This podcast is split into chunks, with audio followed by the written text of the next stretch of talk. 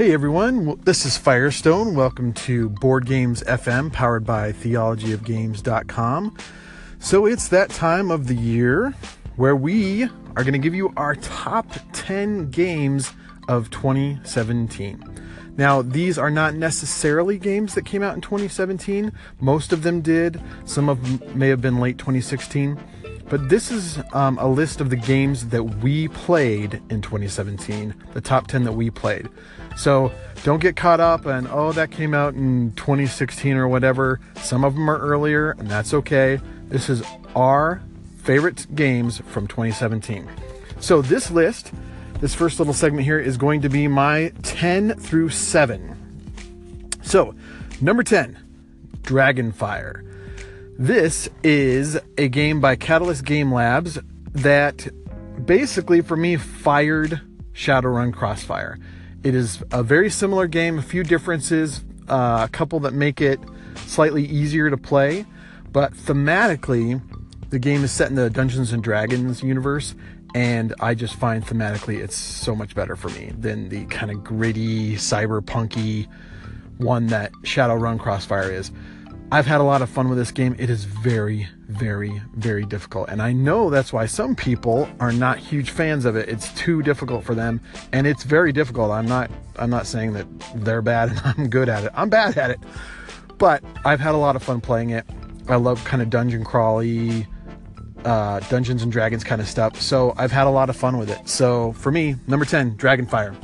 Number 9, Custom Heroes. This is from AEG and it is a ladder game similar to Tichu, where you're trying to get rid of the cards in your hand. But the gimmick here is that um, you have these cards in sleeves and you add modifiers to them. Similar to Mystic Vale, where you're you're taking cards and adding different uh, overlays to them, and it might increase or decrease the value of the card. It adds special powers. We've had a lot of fun with this game. It already needs an expansion, but it's AEG, so I don't think there's going to be a problem with that. But Custom Heroes is a fun ladder game. pardon me, with um, this cool adding modifiers thing that just makes it really fun and really even great for non gamers. Number eight, The Chameleon. This is a social deduction game similar to Spyfall, where one person doesn't know a, a word in this case, and everybody else does know the word. I talked about this a few days on the show, a few days ago on the show, and it is already one of our go to games because it's very, very non gamer friendly. I would pull this out with anybody and they would have a great time. Second, games take five minutes, if that. It is the ultimate super fun filler. The Chameleon is great. That's my number eight. And finally, number seven, Sagrada. It's certainly one of the most beautiful games I played this year, but the gameplay actually matches the beauty of the game. It is trying to build stained glass windows using these gorgeous colored dice. And there are rules for where the dice go, and uh, this game works so well. And there are different tools and different um, scoring opportunities that will change every single game. So Sagrada was definitely a huge hit the second it came out, and it's been making an appearance quite often with the game group. So there's my 10 through 7. 10 Dragonfire, 9 Custom Heroes, 8 The Chameleon, and 7 Sagrada. Check back in a little while for my 6 through 4 top 10 games of 2017. Have a great day. Bye. Hey everyone, Jeremiah here on Board Games FM, and it's time to kick off my top 10 list of 2017. And here we go. We're going to start with uh, 10 through 7, just like Firestone did.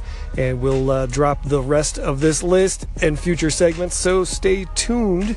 But let's start off with number 10. Number 10 is Spoils of War. This is Arcane Wonders' sort of big release last year at Origins. They unveiled this and it is Liar's Dice with Set Collection. I've talked about this one a fair amount here and over on That's How I Roll. But basically, it is Liar's Dice with Set Collection. so there's a, a, a tableau of cards in the middle of the table, and if you win a round of Liar's Dice, you get to collect cards. And if you bet that the right person was bluffing or they were not bluffing, and so forth, you get to collect cards, and that's how you win. Instead of there being player elimination, you win by scoring points. So, number 10 for me is Spoils of War from Arcane Wonders. Number nine is Oracles of, or Oracle of Delphi. It's a Stefan Feld game from Tasty Minstrel Games, and it's a race game with. Uh, it's. I like to call this one a a sandbox game, sort of like the sandbox PlayStation games or video games, you know, with uh, Grand Theft Auto and things like that, where you can go anywhere and do anything in any order, but you all have goals that you need to do, these tasks that you have to accomplish in order to win this race. It's super fun. It's very strategic, and I I enjoyed it a lot. I, I really like the openness and the ability to kind of plan my own track instead of kind of being on on rails in a race game. So that's that's number nine for me is Oracle of Delphi from Tasty Minstrel Games. Number eight is an abstract game from Rather Dashing Games, and that's Element. Element has players playing a head to head to head to head game in which you're trying to encircle another player's sage who is on the board with uh, element stones. But every time you play an element stone, depending on which element it is, it reacts differently. Some of them spread, some of them move, some of them allow you to jump. That's wind, you know. The, so there's all these different things going on. But you're not just trying to capture anybody, you're trying to capture the player on your right who is trying to capture the player on their right, who is trying to capture the player on your their right and so on. So you really have to fight the urge. You have to fight the urge to uh, continue to go after somebody that's doing something mean to you because that won't help you win the game. You have to ignore that, move on, and attack the person that you have to attack. A lot of fun, and that is, once again, Element from Rather Dashing Games. Last one for this segment is number seven, and this one kind of came out of nowhere. This is Campy Creatures. Campy Creatures is from Keymaster Games. It's simultaneous action selection, it's super accessible, and it's lots of fun. And uh, it's also a very gorgeous game. I think this one, like I said, it kind of came out of nowhere.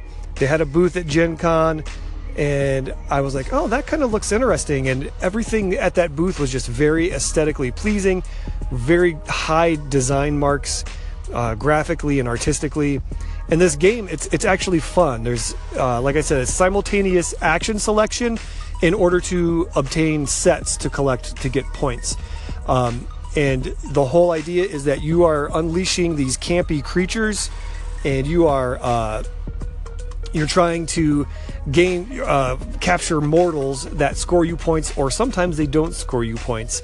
So lots of fun really good fun accessible family fun game that you can bring out at holidays and things like that. All right i'm out of time for this segment.